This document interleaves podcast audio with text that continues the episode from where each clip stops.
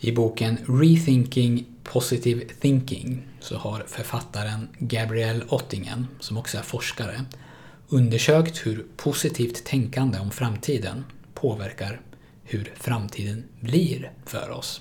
Hon kallar det här för positiva fantasier och vad det betyder, bland annat, det är att de hon studerar, de får ett scenario beskrivet för sig och så får de sen beskriva hur de tänker kring det scenariot. Till exempel så kan man fråga studenter som snart ska ta examen hur de ser på sin framtid. Vilket jobb de kommer få till exempel, eller när de börjar jobba och så vidare.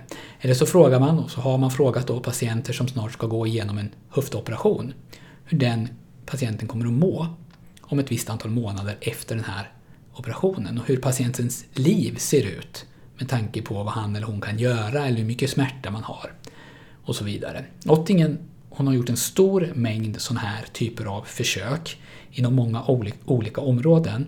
Och vad hon har upptäckt är en, en, en aning oväntat. För det har bland annat visat sig att de som har de mest eh, soliga positiva fantasierna har det gått sämst för, generellt sett då.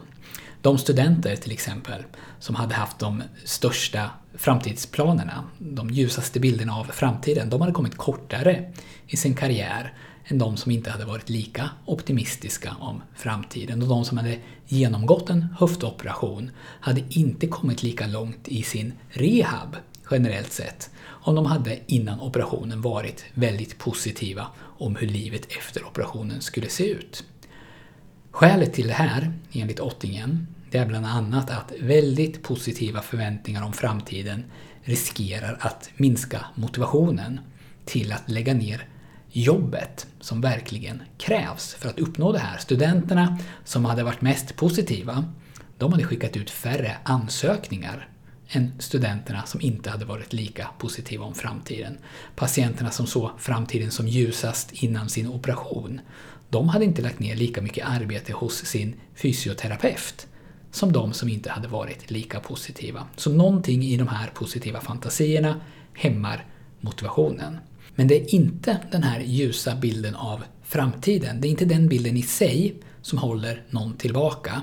Utan det är snarare hur lätt man tänker sig att det ska gå att komma dit. De som visualiserat att allting skulle gå bra och att det skulle gå relativt lätt. De uppträdde, även när man mätte eh, fysiologiska faktorer, alltså till exempel blodtryck. De uppträdde eh, så som att de redan hade uppnått det. De fick de här positiva känslorna i förskott och la därmed inte ner lika mycket jobb som krävdes för att uppnå dem på riktigt. Så Ottingen hon hävdar inte i den här boken att positivt tänkande är fel eller skadligt, utan vad hon visar och vad hennes forskning visar, det är att det kan minska din motivation att göra det svåra jobbet om dina fantasier eller din visualisering bara handlar om det positiva. Hur du redan är där till exempel. Och ingenting om vad som krävs för att komma dit eller vilka svårigheter som du kan råka ut för på vägen. Och för att minska risken för att gå i den här fällan så har Gabrielle Ottingen tagit fram ett koncept. Hon kallar det för mental kontrastering. Eh, och det kommer jag att prata om mer framöver.